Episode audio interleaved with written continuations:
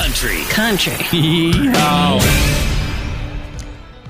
Lainey Wilson's Bell Bottom now has its own Instagram page called Lainey Wilson's Dump Truck. You know you want to look. I did. Jordan Davis just released his new single, Next Thing You Know. You heard him talking about how it doesn't have a chorus. Give it a listen. Country Music Minute at KFDI.com.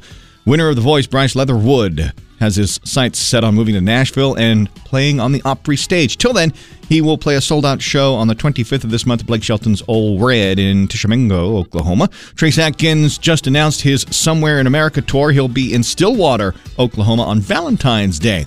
And uh, Carrie Underwood and country music seem to be leading the way when it comes to having the smallest carbon footprint. In fact, Carrie is near tops in all genres of music when it comes to putting out the least harmful greenhouse gases from trucks, cars, and planes she uses for touring. Keep the country on all day. More country music news at KFDI.com and the 101.3 KFDI app.